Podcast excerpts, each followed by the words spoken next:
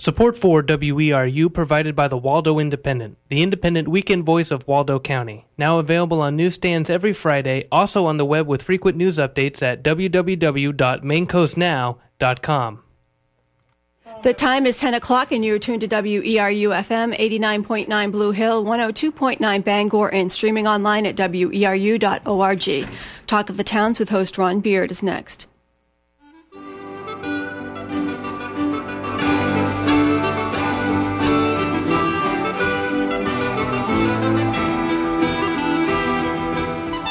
Good morning and welcome to Talk of the Towns here on WERU. We try to go beyond the headlines to make sense of the issues facing Maine communities, to share what works, to seek alternative solutions.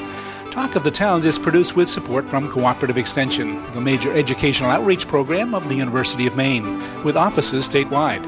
Cooperative Extension puts knowledge to work with the people of Maine, and like WERU, whose mission is to be a voice of many voices, operates out of a sense that everyone benefits when we share our knowledge, our experience, our concerns, and our perspectives. We're about to practice the magic of community radio, in which those of us in the studio and you who are listening create a dialogue that we hope will be of benefit to our friends, our neighbors, and colleagues. I hope you'll stay with us for the next hour and talk of the towns.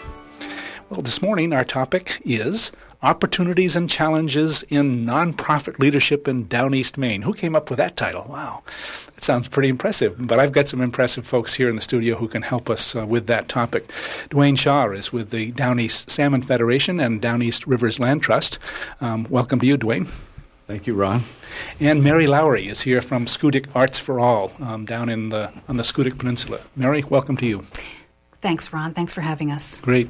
And we'll be talking with uh, Alan Furth of the Cobscook Community Learning Center um, around 1030 um, to get some of his views. Well, you uh, both represent um, nonprofit organizations, and maybe I'll start um, by asking you a little bit about how you came um, to um, that, and and uh, how you came to your work, and a little bit about the organizations that you're working for at this point. Dwayne, we'll start with you. What's the what's the history of Down East Salmon Federation? Oh, the history goes back quite a ways. Um, 1982, a number of organizations got together, fish and game clubs down east. These were um, anglers mostly at the time that were interested in salmon preservation way back before the listing, and now, of course, it's an endangered species. But they, this group had been advocating for better management of, of salmon and fisheries, and of course, the watersheds that support them. And I was a student at the university at the time and got involved in I'm an angler myself, mm-hmm. an outdoors person, so I was very interested in kind of come up through the ranks and the organization's getting larger and larger. Now, some some of you know, uh, some of our listeners know um, where you're um, working, but describe that region. yeah, well, I think um, the region that we're working in is is from the Dennys River, which is easternmost Maine, um, west to the Tunk Stream watershed. So there are five of the listed rivers there. The listed populations of Atlantic salmon that have persisted include the Machias, the East Machias, the Dennys, the Narraguagus, Pleasant, and our office and hatchery is located on the Pleasant River in an old hydro, uh, hydroelectric dam, which we helped to uh, um, advocate to, for the removal of that dam because it was a problem for fisheries and it, and it wasn't operating right to begin with. So, um, and we also have a facility over in in uh, East Machias that we're building now. So it's really Washington County, though it extends into Hancock County and the Narraguagus drainage. Mm. And were you there um, when the organization started, or did you come into the organization? Um, I came into the organization, but uh, a lot of the founders are still involved. Um, those from back in er- the early '80s, which was really the heyday of salmon fishing in Maine, um, in the recent eras, anyway.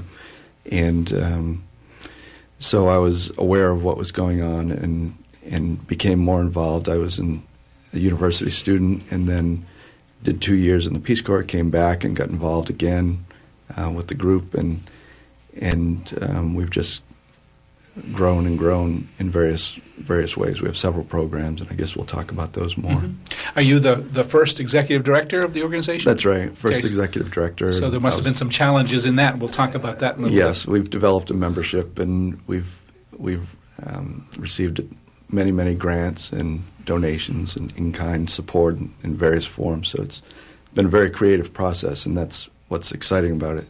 Right. And of course, the public's involved in Sure. many ways. Sure. Well, Mary, let's hear, a little bit about Schoodic Arts for All. Um, I actually remember that uh, Schoodic Arts for All came out of something called Schoodic Futures. Um, so maybe you can kind of tell us a little bit about how it came to be and then how you happened to get involved. It did indeed come out of an organization called Schoodic Futures. In 1998, um, the Schoodic Peninsula was faced with uh, the Navy base closing and withdrawing the population. Um, diminishing the population of the town and the schools. So Schoodic Futures formed, and we're trying to address the question what are we going to do when the Navy base closes? The president of Schoodic Futures at the time was Cynthia Thayer, visionary, and she said, let's have an arts festival. And so, with almost no money, with $500, she had a two week long arts festival with workshops and performances in Winter Harbor in 1999. And I came into Schoodic Arts for All as one of their teachers. I am a, a, watercolor teacher. I teach watercolor painting and drawing, and indeed at that time I was also teaching ballroom dance and Latin dance. And anyway, I was one of their teachers from the first Schoodic Arts Festival in 1999. Um, and then in the year 2000, during that festival, they started to talk about the need for a year round executive director. And so I was hired for that position at the end of 2000. And uh, we, we really grew up together. Schoodic Arts for All and I grew up together. Um, we have doubled in size every year since 1999 with the addition of programs and um, the addition of, of performances. And um, we're trying to now kind of get a little bit of a grip on plateauing out. Right now, we've got 12 ongoing programs, and we'll do about 90 performances this year, about 90 workshops, 15 art shows, and we're also one of the sponsors of the Schoodic International Sculpture Symposium, which is just a wonderful, wonderful event that's going to be taking place over the course of the summer on the Schoodic Peninsula. And describe describe the towns that you're working within, um, just for our listeners. Well, we have our home base in Winter Harbor at Hammond Hall on Main Street, which is, is, a historic performance hall that we've done a lot of restoration work, and it's just the jewel of the community. Uh, so the Schoodic Peninsula consists of Winter Harbor, Gouldsboro, Corea, um, Birch Harbor, and Wonsqueak Harbor. And Wonsqueak, yes, that's actually part of Birch Harbor. Anyway, we, we service uh, uh, Hancock and Washington County. Great, great. Well, I've been told that um, Gary DeLong has joined us by phone. We're glad to have him with us. Gary is with the Maine Seacoast Mission. Welcome to Talk of the Towns this morning, Gary. Thanks, Ron.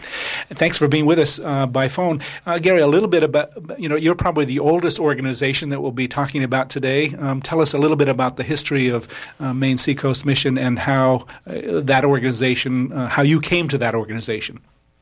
Uh, well, the Seacoast Mission has been around since 1905 when a couple of congregational ministers who happen to be brothers stood up on Cadillac Mountain, so the mythology goes, and I, I think it's true. And they looked out over the the uh, bay and uh, realized that the islands were heavily populated then, and a lot of children, a lot of poverty, and uh, a lot of need for initially. Uh, religious instruction is what they saw themselves doing, but very quickly, when they began to go out, they realized that uh, uh, while Sunday school was important, there were a lot of other things that uh, needed to be addressed, and so quickly the mission got involved with education and social services and providing food and clothing and uh, any number of activities, which uh, really has become sort of the the, the uh, brand of the mission, I guess. Uh, since then is uh, spirituality, but really uh, taking the form of very practical outreach to uh,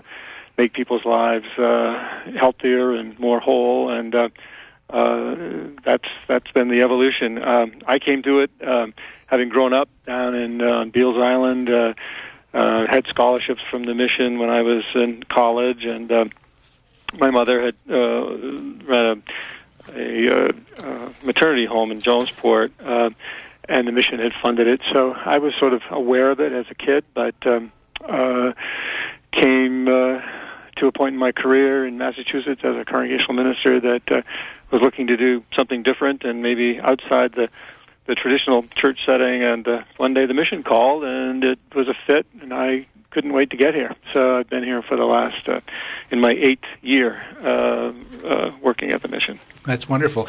Um, you are coming into an organization that was um, fully formed um, in in many ways. Um, which which director are you? I mean, there are probably a number of people um, who kind of stand out in the in the mission's history, but um, where do you fit into the to the to that to that spectrum? Yeah, there, there have been a series. I think I'm maybe uh, seventh or eighth, uh, uh-huh. sixth or seventh. Uh, uh the uh, Jack Drake, my predecessor, uh, served the mission in a variety of capacities for well over 20 years, and so uh, uh, there have been fairly long tenures um, uh, throughout the years.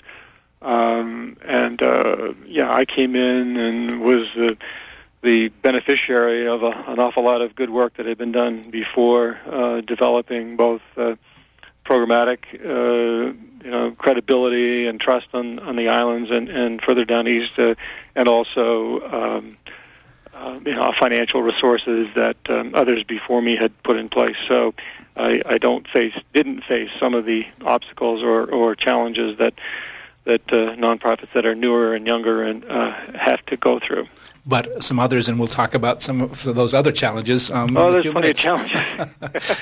um, you're tuned to Talk of the Towns this morning. We're uh, speaking about uh, the opportunities and challenges in nonprofit leadership in Down East Maine, and uh, you can participate as well if you've got questions or comments uh, during the hour. Give us a call uh, toll free at one eight six six. 625 9378. On the line with us, we have uh, Gary DeLong of Maine Seacoast Mission, and here in the studio, um, Dwayne Shaw of Down East Salmon Federation and the Down East Rivers Land Trust, and Mary Lowry of uh, Schoodic Arts for All. I'll ask each of you um, what what excites you about your position? What um, keeps you going? Um, Mary, how do, how do you kind of get up in the morning and face, face your work, uh, the challenges and the opportunities? What do you like about it? Well, I, I, I just feel like I'm one of the luckiest people anywhere to have such a wonderful place to work and a wonderful job. I'm very proud of the program that we do. I think it's one of the outstanding programs in the area in its quality and its diversity. We do everything from um, uh, African drumming to coffee house to children's choruses and, and art shows, so it's really diverse. Um, the thing that I think I like the most is really um, probably the the pride in having quality programs that um, when I attend performances, the the community is they they rush over and say what a great program it is. The whole place sparkles. Hammond Hall with its beautiful wooden walls has seemed to absorb all this good feeling and goodwill and, and community memory. Um, everyone's happy when they come into the hall. It's it's very has a very good feeling. It's it's wonderful uh, having an opportunity to meet all kinds of performers, artists, um, people in all these the interesting genre of the arts. Uh, while I'm putting together the programs, I had some nice phone conversations with Ashley Bryan and the Humble Farmer, who are going to be two of our performers this summer, and, and it's just a blessing to be able to to interact and meet these interesting people. So I'm just very proud of the program and our presence in the community and our um, our beautiful building that we've been able to use and, and keep functioning for the greater community. Great, Dwayne. What do you like about your position? Well, I think it's all of all of the above. What Mary has touched on are a lot of the, the same, though our missions are quite different. Um, there's there is some overlap. The the beauty of the landscape is one thing that we hold near and dear, and of course the salmon are part of that and the other fisheries. And pulling um, people together to focus on a better future and improved um, conditions currently. How how do we all work together and, and the personalities involved and the, the wonderful people involved make it um, really exciting and worthwhile. of course, we have a great um, resource to work with. The Down East landscape is just uh, phenomenal, and and there's a lot there that's that's uh, worth getting excited about. Mm. Gary, what what do you like about your uh, position?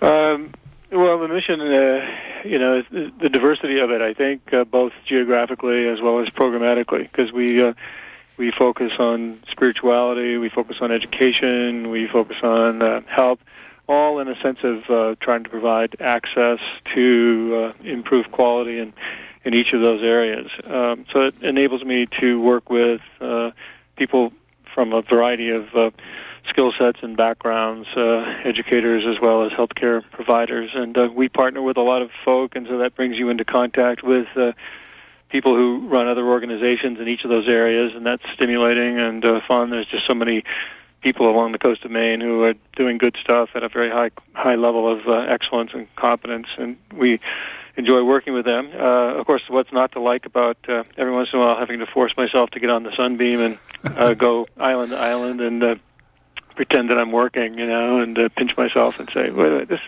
this is work as I'm heading into uh, Fox Island Thoroughfare or some other uh, spectacular uh, spot along the coast. Um, we uh, so so you know that's that's good. It, it's also equally gratifying to be further down east and to be uh, uh, watching a, a youngster from a family that's had a lot of challenges and difficulties and uh, watch that child sort of blossom uh, in working with the staff at our at our Edge program, the after school program. Uh, and you know we've got 250 kids involved in a variety of different ways in in uh, six different schools uh, there, and uh, to to watch a, a youngster who maybe have an opportunity to do some things through that program that they uh, might not have in other otherwise, uh, whether it's uh, uh, you know some kayaking or a sailing lesson or or um, uh, you know any number of of outdoor activities as well as the robotics, uh, the kind of you know we just took a bunch of kids to a,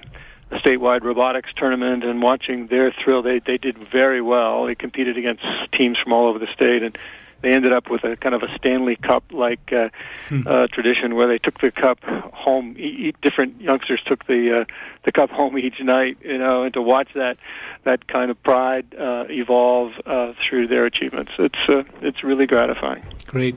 Well, Gary, staying with you, um, let's turn uh, briefly, if you could, to some of the challenges you face as the head of a, in this case, a fairly large and, and uh, I would say complex or, or uh, diverse organization. What are some of the challenges you face as a nonprofit leader? Well, you know, it, it, it uh, I think all of us struggle with uh, funding issues, you, you know, because no matter what your baseline funding is, still we all try to live up to and go beyond uh, uh, programmatically, trying to meet the, the needs that our missions point us to uh, toward. And uh, as a result, uh, you are constantly worried about uh, the challenge of, of uh, exciting donors and, and foundations and others to, to help you meet the needs that exist uh, along along this stretch of coast. Uh, and it's you know it's never ending because you don't so many programs that I have visited in urban areas uh, they all um, I'm sure they would argue that they have funding issues as well, but they tend to uh, reside in the shadow of Fortune 500 companies and and uh, a donor base of density that uh, you know it's, it's easier to be able to get people to see why they should support something that's in their own backyard. Here, all of us are trying to often get people to fund things that they don't see every day, and uh, and that they're quite removed from. So that's that's a, it's always a challenge, and uh, and it's a challenge to uh, you know support staff and uh, and uh, keep them uh, uh, in, in a in a place where they feel uh, good about what they're doing, especially uh, the further down east you get. Um, it's a lifestyle and it's a it's a, a way of life and a, and a remote. There's a remoteness to it that it's sometimes hard to. Uh, you, you have to find just the right people who uh, enjoy uh, that and and who who see all the plus signs that most of us who who grew up down there uh, understand. But uh, sometimes that's that's you know there's it's it's not. Uh, it's not Portland uh, by a long shot, and mm. um, so you know those are those are some of the challenges, both the the the, the ge- geography and remoteness, as well as uh, um, constantly uh, having to inspire people to to see the good that we're doing and and to get them to commit to it and to build a relationship with those people that they feel good about what they're doing and get them down here. Uh, we're lucky in some ways that we have the the sunbeam and we've been using it more and more to bring people on board and take them out to actually see what we're doing because uh, you know once you've once you have that first-hand experience, it makes it easier to see what your your money is doing. But Thanks, those, Gary. those are a couple of the challenges. Great. Let's turn to uh, Dwayne Shaw and find out, um, as he leads the Down East Salmon Federation, uh, Dwayne, what are some of the challenges that you see as a nonprofit leader? Well, I think we have the same challenges in terms of uh, certainly with funding and costs that are changing constantly and, and of course, increasing. Um, we we are a grassroots organization, very fairly young, relatively young, and small but growing, and operating in a in a part of the country, part of Maine that's uh, very limited population to to draw from for leadership as well as for funds. So it's a matter of I think for us staying in touch with with the um, the grassroots nature of the work that we do, and to try to draw upon funds from possibly outside the region to support the work that is really of a regional, if not national, significance. We're we're working with a species that's been in decline for some time, and and there's um, often a, a, sense of despair that things cannot um, improve, but we know otherwise, and we've we've cast the net further. We're looking at at uh, success stories from around the world with Atlantic salmon and other species, and of course, any environmental um, program faces particular challenges in terms of um, operating within the context of the land use that within that region. Um, of course, there's there are issues that affect directly affect salmon and salmon habitat and other fisheries, and we we need to um, we need to negotiate our way through through those um, through those topics with the community and with the landowners, and that's very sensitive at times. And and can get us into um, places that are not always comfortable. Mm. So and dealing with those conflicts, um, you know, that's, that's, a challenge. A- absolutely. Yeah. And that's and I think that's true with social services and mm-hmm. and, and other other aspects of sort of quality of life mm-hmm. issues. And that notion of, of despair, certainly when you're dealing with social situations um, in places like Washington County, you can also um, imagine that that leads to despair, and you have to work your way out of that. Yeah, and I think that um, people can jump to the conclusion that that's the only context that we work within, and yes. that's certainly not the case. I think that there's a underlying sense of um, hope and and positive um, feelings about the community in general, and and about fisheries recovery. I think that mm-hmm. we know that some of these things are possible. We, like we said, uh, like I've mentioned, out, elsewhere around the around the world, we can look at uh, examples here. Striped bass, for instance, were nearly extinct at one time, and they were, they've been managed to be brought back. And I had an example yesterday of of um, we were at a conference about Atlantic salmon, and someone said, "Well, how how is it possible to build these back up? We're talking about a handful of fish here." And and the geneticist who was there said, "Well, look at look at Newfoundland and look at the moose population. And Newfoundland is one of the healthiest in the on the continent, and it was built off from four moose that were that mm. were brought there at one mm. time.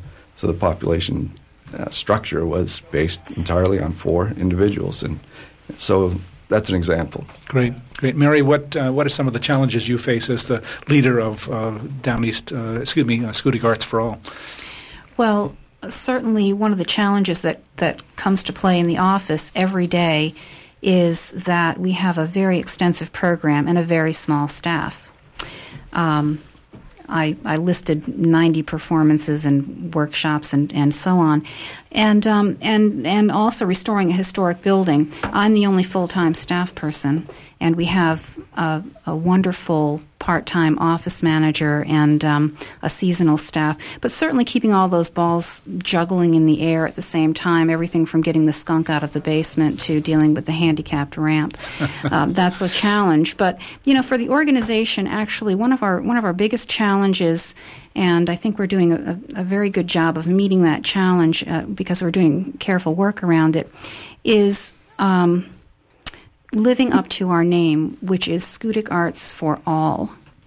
And when we use the for all, our, our goal is to uh, produce top quality programs at a price our community can afford. And as a result of this, um, we keep our prices low, and the, the prices of tickets and tuition really only covers about a third of what the programs cost. The other two thirds come one third from grants and another one third from private donations. So we're trying to build that um, funding base up, tickets and grants and donations, and now moving into the business community and looking for actually looking for sponsors for some of the programs. But because we live in a rural area, there's not a lot of big industry, and a lot of the businesses around here are small or cottage industry businesses that really can't afford to give a, a large lump of money and are generous up to where they can become be generous. So a challenge is really trying to bring the the big business community in as sponsors. We want the artists and performers to be able to make their living in Maine, or we're not going to have any artists or performers in Maine. And so we need to pay them a price that they can live on and I, I want to add and, and really be clear that the artists that have been working for us have been amazingly generous in working with us for a price that we can actually afford. It's amazing. So, um, the, the challenges that we face, of course, are funding and because of that, we're trying to keep our prices at a price that the community can afford and still be able to pay our artists. Mm. So, all of you are working with a nonprofit structure that implies that you have a board of directors. Um, who would like to tackle that in terms of, of uh, how do you um, find people that w- are willing to step up and be board members, and how do you support them as they do their work? Would like to tackle that? Mary, you want to start with, with that challenge, and then we'll um, see who else wants to participate. Well, that this is a conversation that's very timely because Schoodic Arts for All right now is working on a board development uh, program. Um, the board of directors that we have um, are hardworking people that really, in many ways, function as unpaid staff.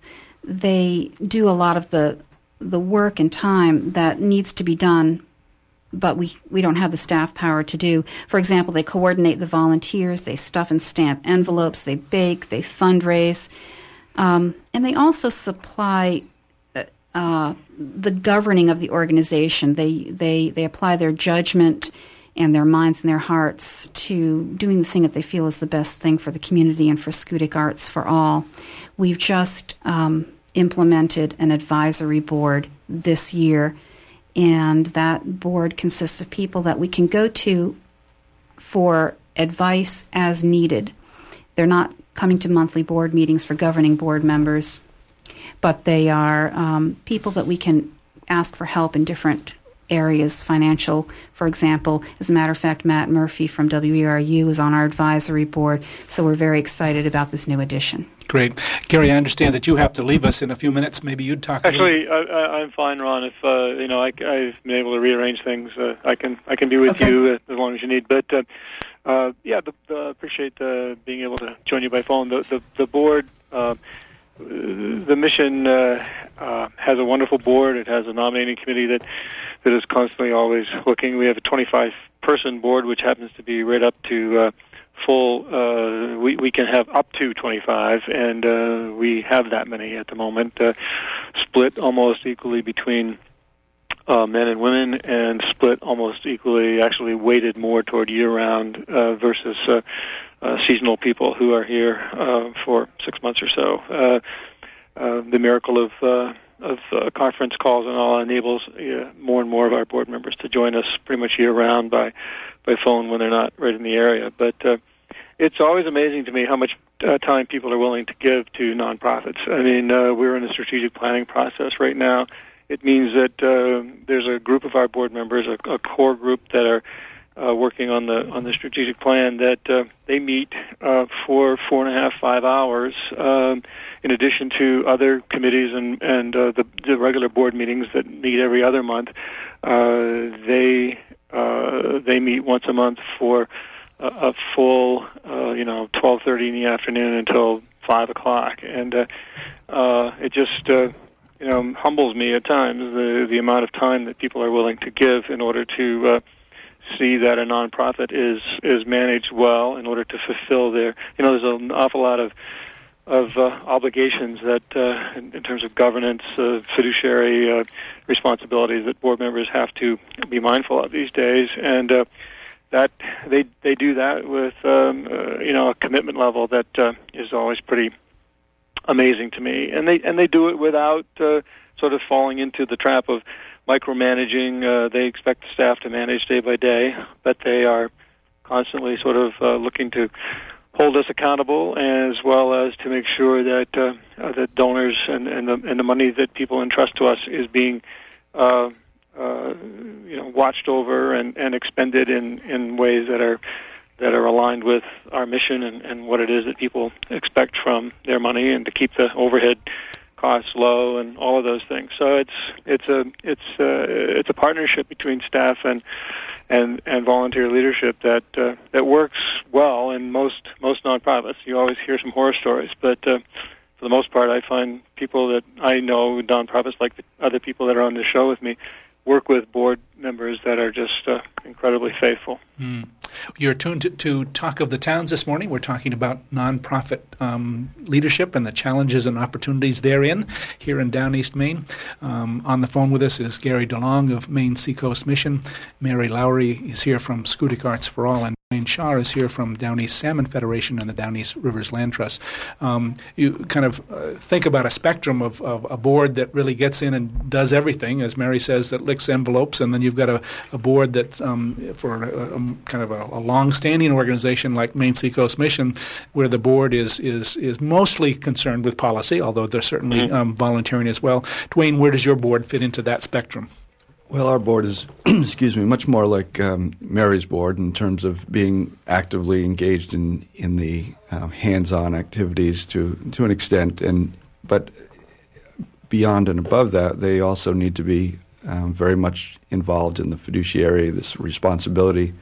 That um, I think one thing worth noting is that we're not typically trained how to be board members in this society, how to what that responsibility looks like. How does someone come into this um, maybe with very um, um, solid commitment to the mission, but not uh, a full understanding of what all of these responsibilities are? Because this is a um, it is a legal corporation under the IRS rules, and there are certain obligations, and a board member has to um, comply with those obligations. And and and I think that that's one of our challenges is in enlightening people to this, keeping them excited about it without getting into all of the the mm. hard details of the IRS stipulations and so on, which are all negotiable and and and are um, but are a challenge. Mm. And and I think that it takes people by surprise. People come onto our board, and this is not unusual. I think that um,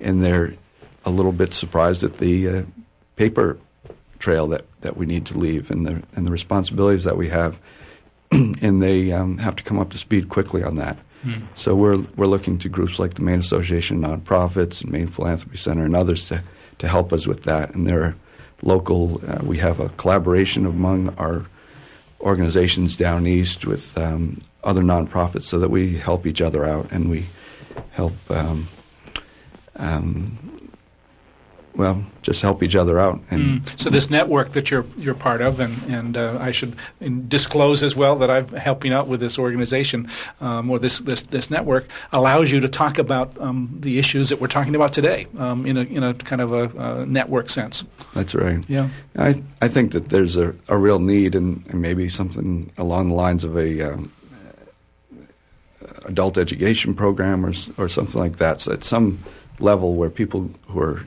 interested in being on a board could get a good briefing before mm. and a little bit of training. And, and, I know certain of those opportunities exist, but um, nonprofits really do so much for our society. And I think that very few people truly understand how they operate unless you've been on a board and for some time. Then you might not have a full grasp of what those respons- what those responsibilities mm. are. So you're su- suggesting maybe at the high school level or adult ed, it, we train people to be board members, but you're having to do it individually, probably. That, in, that's in right. Your, yeah, exactly. Yeah.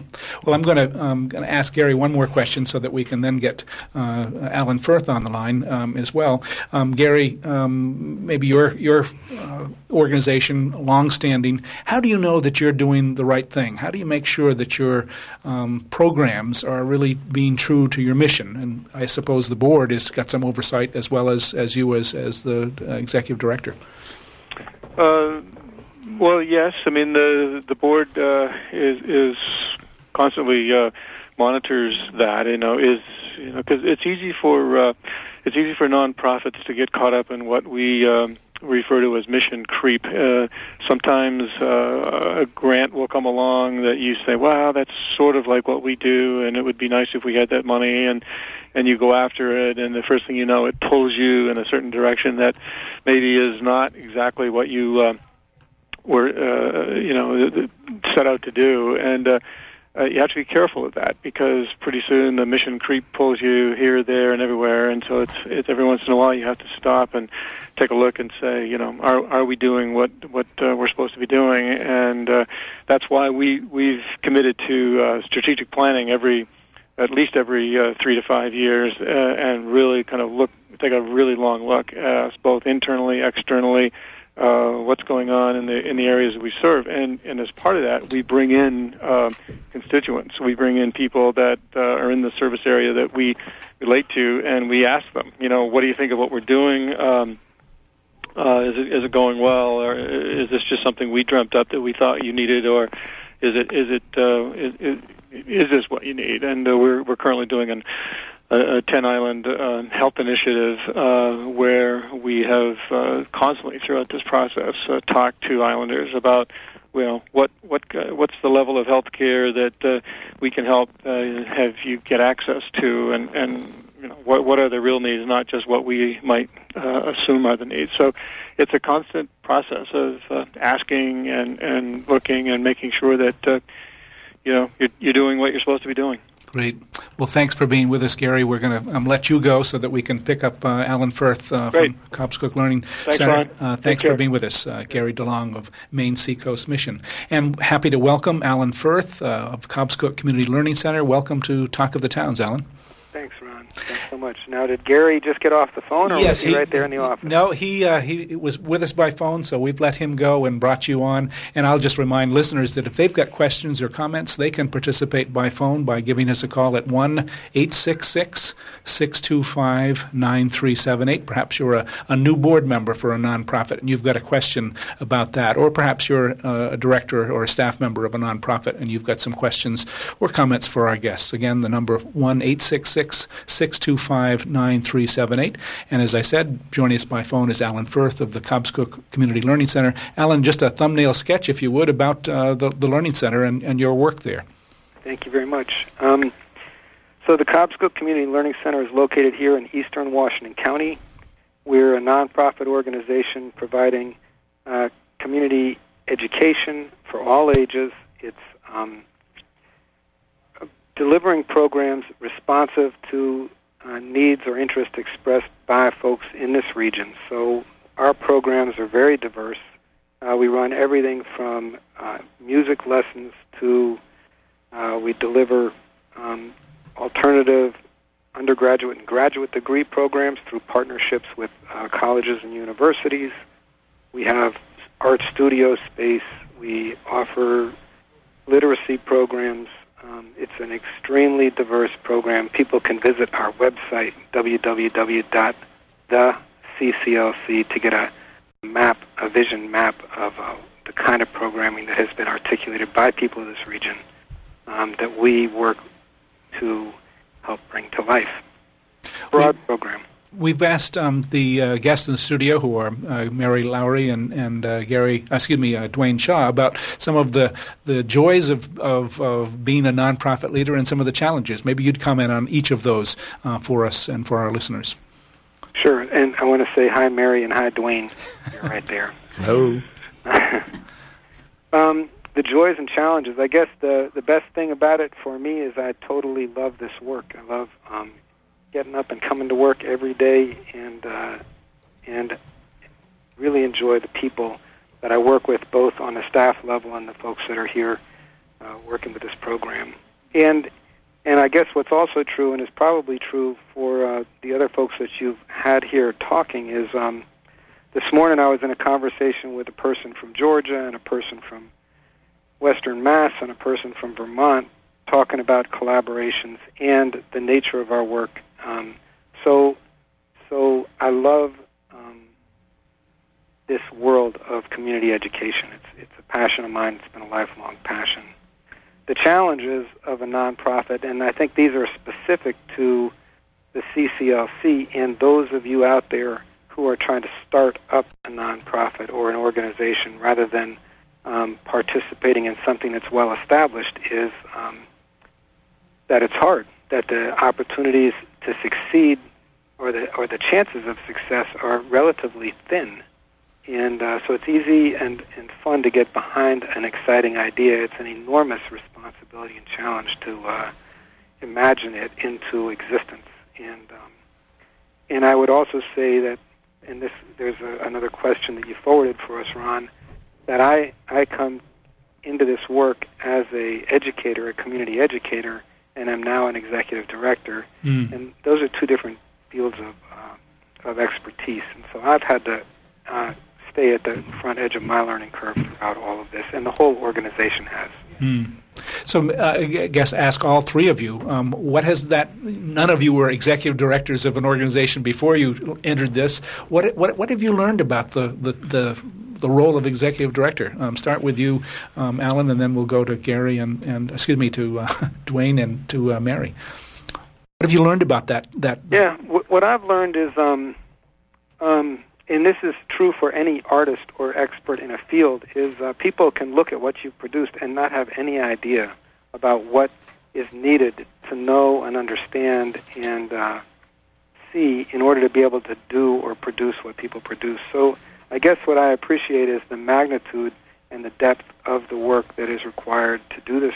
Um, I consider myself still a neophyte, even with the experience I have with all of this. So, so there's a lot to learn.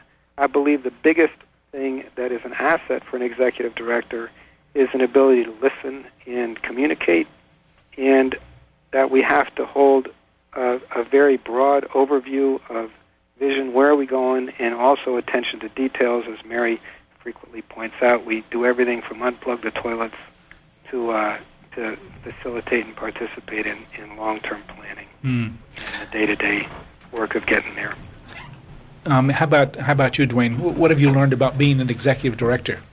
Well, let's see. There's a lot of things, and I, I came into this as as a biologist, really, and and what I've found is that um, the details are a um, a huge part of the work, and that and that starts right from, as we've said, the ground up. And but I think what's most important is that we don't, um, as executive directors, we have to stay focused on the the mission and keeping res- being responsive to the the initial purpose of the organization, as Gary had mentioned, mission drift and so on. Um, we need to be good listeners, as Alan said, and that I think is really the key. Mm. And and um, finding the right support. We you really can't do it all yourself. You have to at some point say, um, "I need help," and you you have to go find it. And Mm. of course, that's true with with anything. Right, but I, th- I think there's something in- interesting about being the executive director of a, a nonprofit. If you are looking for that kind of support um, from your staff, you may not be able to feel comfortable there. You may not be able to get that kind of support from your board because that you know that's kind of sharing some things that you might want to do that. So where do you get support? I think I think that there are organizations, as I mentioned, the Maine Association of Nonprofits and, and others, and of course now on with the web and so on. But I think that um, there's support beyond that. The the um, act- activities that we're involved with in are um, sometimes quite difficult to to work with, and and we need support beyond sort of the administrative support. We need spiritual support, and um, and I think that that's something that has to be acknowledged going into that position. It's just a huge amount of responsibility, both with employees. I think we all have some employees that we're working with. We're, we're talking about human resources and um, policy, developing policies so that we are treating people fairly and, and our, our communities and so on that we work with, we're, we're working with them fairly Mm. and we're responsive to them, and we're we're um, also um, visible um, in terms of people can see what how the organization operates. Mm-hmm, mm-hmm. Mary, what have you learned about being an executive director, and where do you get support for for this?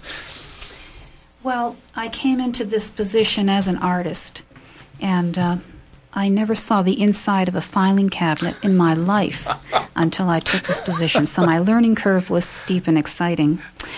Um, one of the things that I've learned, and I think it ties into support, is that I, I really learned the value of inclusion in.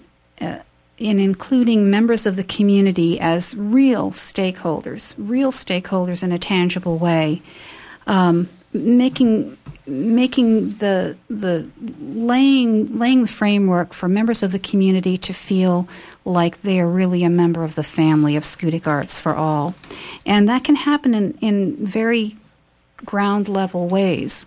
When we have our junior high chorus singing at Hammond Hall, they often say, "Can I sweep the floor?" Which is an interesting thing for me to hear an eighth grader say. But they feel like it's their place, it's their building, and I think that part of the inclusion is is what really brings our our name back, Schoodic Arts for All. Um, another thing that I've learned that I think is um, very important as a leader is is really um, exercising professional judgment on many levels, whether that's uh, selecting a performer or an artist, or deciding on a workshop, or or actually meaning also being the face of the organization to the community. Uh, it's a rather, I think the leaders of nonprofits have a rather public place in the community, and um, it's it's up to us to make the organization accessible to the members of the community. Mm. Um, Ron, can I add? Yes, please, please. That's okay. Yep. Um, and, and this has to do with where do we get supports. And I think uh, what I've heard um, from Dwayne and Mary is there's supports at lots and lots of levels. But I also think that um, we, as executive directors, both um, support our staff and organization and one another by taking care of ourselves. And um, and so it's it's very important. And perhaps you've already noted this, but uh, the the folks that are on the phone here have been supported by meeting with other nonprofit uh, executive directors for several years to uh, share our stories, to identify some of the common um, questions that we may have, or very tangible challenges. You know, right now there's a conversation about what kind of software helps us mm. manage and navigate um, uh, donor you know a donor base that's a huge piece of work that can make a big difference for us. So so the uh, the folks at Maine Community Foundation and CF Adams Trust have been enormously helpful. And then for uh, Mary and myself we participated in a group called Paddling the Rapids for executive directors which meets uh, regularly. And that's been a fantastic thing. Um, we participate to share uh, supports and what we find in this work, which is not necessarily the most stable um, place to find employment, that we always find uh, things that are needing to be navigated, and um, and that by working collaboratively and being a support, that we we uh, navigated them well. Mm. I'll list so our, those are important. That's great, and and I'll just list our phone numbers uh, one more time. Um, you may not be able to get on on the on the air, but our engineer will take your question and relay it to us. Um, one eight six six six two five nine three seven eight. As you um, participate in this morning's talk of the towns, we're talking about nonprofit. Um, of where to um, where do you learn your job um, as nonprofit leaders, and where do you get um, support? Um, as you think about those two questions, uh, Mary used the word judgment. Um, um, where do you get feedback around judgment, Mary, in terms of your judgment as a you know w- what to do in any particular situation, or it may be as you do your planning? Where, where do you get support around that? Is that from your board? Is that from the community members? Where do you get that support? Well, where do you get support for judgment? Um, certainly, there's a lot of feedback that comes from the general public. sometimes at a performance there'll be a, a, person that rushes over and says, This is a great idea. I have a great idea. Do you want to do this? Do you want to work with me? I get emails, and I want to encourage anybody to do that. So, so judgment can be um, trying to take a look at really what the community is asking for, rather than maybe imposing our will on the community. Mm. Uh, Alan, you've also mentioned that sense of, of, of staying close to the community and what it wants. Would you agree with Mary on that particular case? Um, absolutely. I think that's uh, a critical place for feedback, and um, you know, we we see that and we measure it um, all the time in terms of who's showing up, who's there, what's the diversity in the room. Um, so that's that's an assessment piece.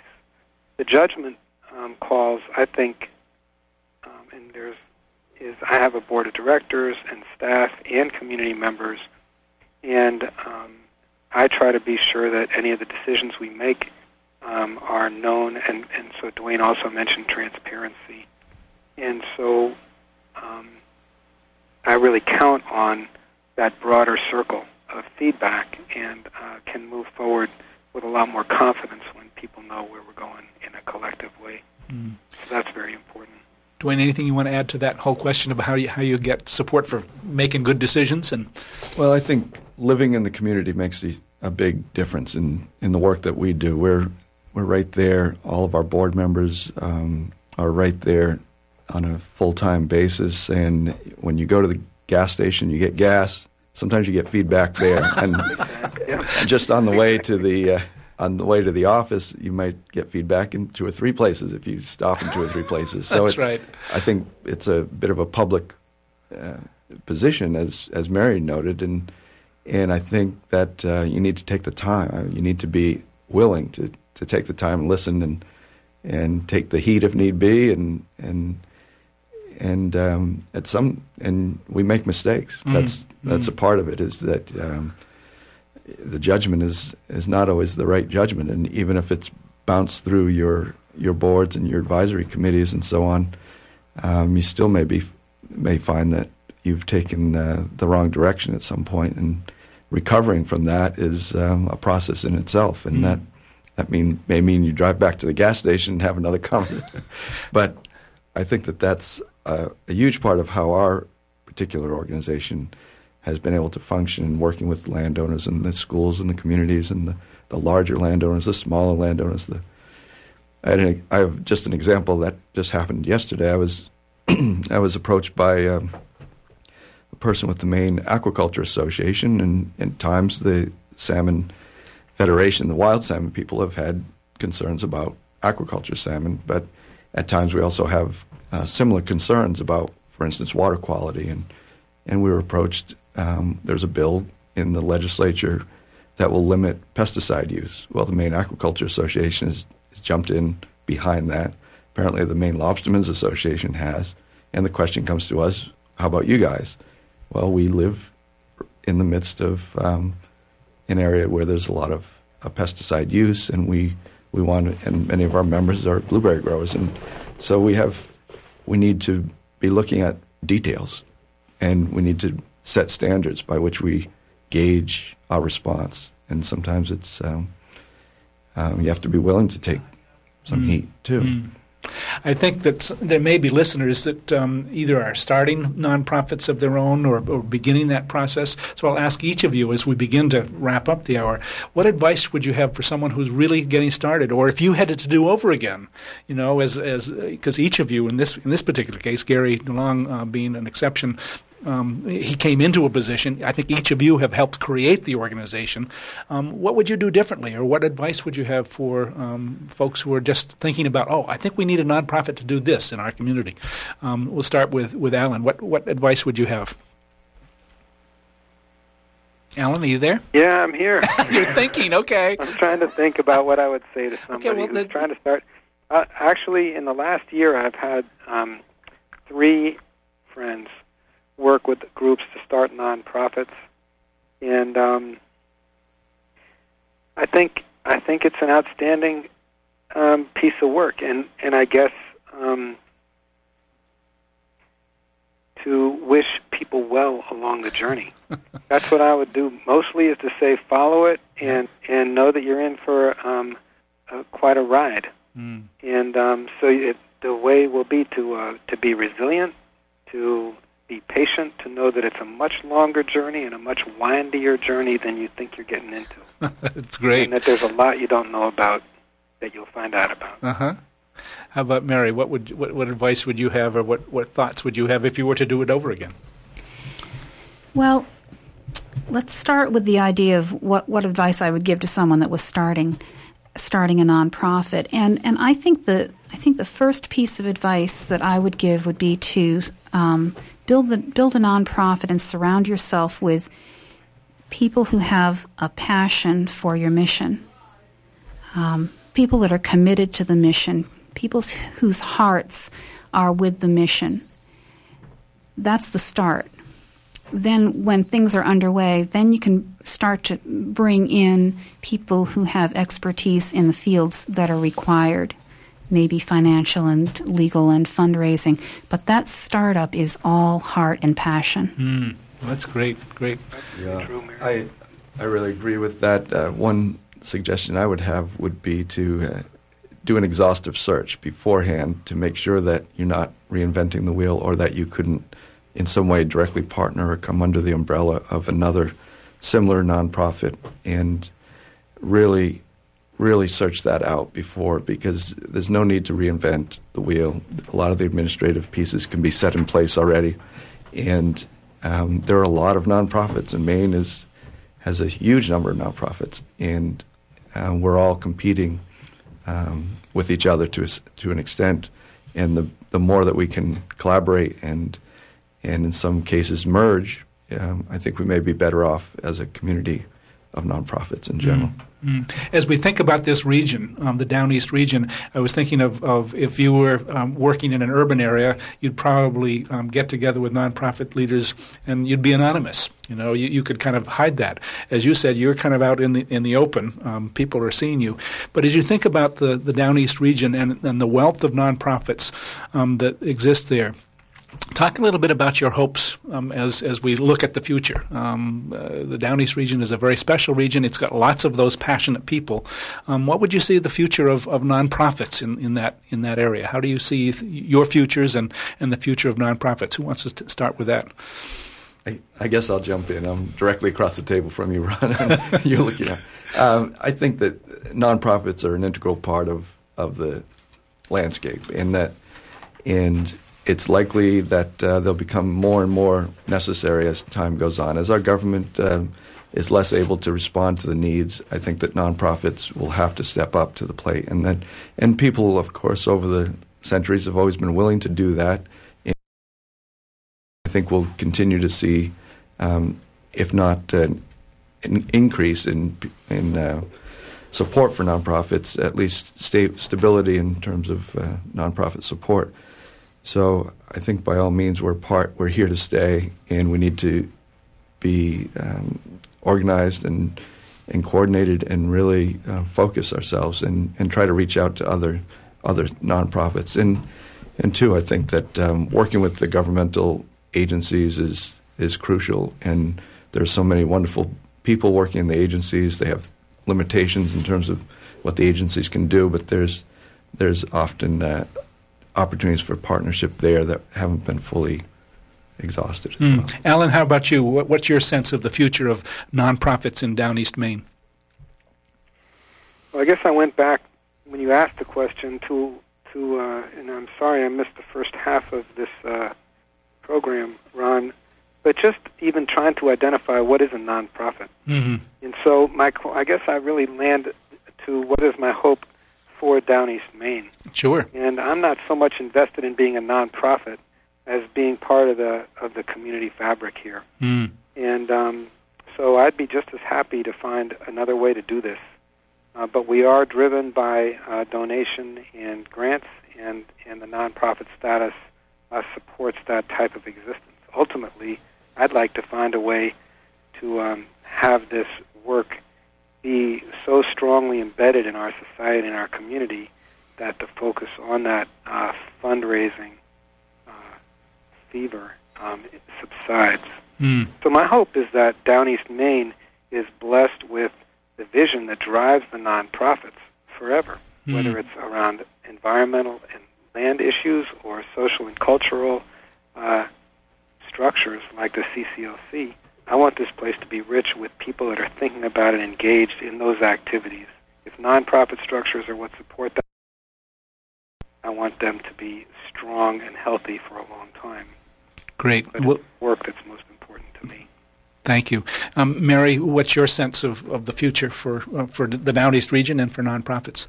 Well, I want to echo what Alan is saying in in the the way that I my hope for Schoodic Arts for All is that uh, my hope is that our organizations become an integrated part of the community where the community feels like they are a part of the organization and that the organization is part of their everyday lives, the everyday lives of the community, where kids feel like they are participants and it's all there for them, and they'll have a lifetime of participation in uh, the the world of the nonprofit sector, of the arts, of the environment, and of education. Well, thank you to all of you. I think with nonprofit leaders like you, that future will, in fact, uh, come to pass. And I really thank you for not only your work in your own organizations and your work in Down East Maine, for, but for being with us here on uh, Talk of the Towns.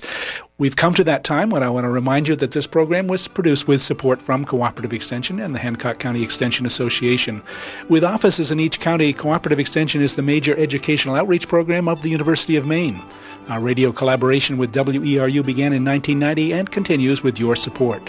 Join us on the second Friday at this time for Family Radio Forum and on the third Friday of each month for Talk of the Towns. Our theme music is a medley from Coronac on a Balmain House Highland music recording. Our shows are now archived on weru.org. Click on Archives.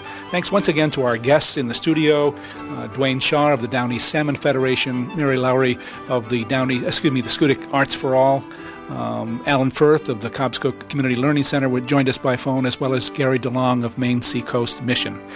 Thanks to those of you who are listened, and Anna Samowitz of Orland is uh, joining us as a first time and uh, for the first time as a new member. So thank you, Anya, for uh, joining us um, on WERU. Thanks to our underwriters. Thanks for Amy Brown for engineering our program, and stay tuned for On the Wing with Joel Raymond. Joel Raymond, yes, yes. Okay, this is Ron Beard, your host for Talk of the Towns, wishing you a good morning.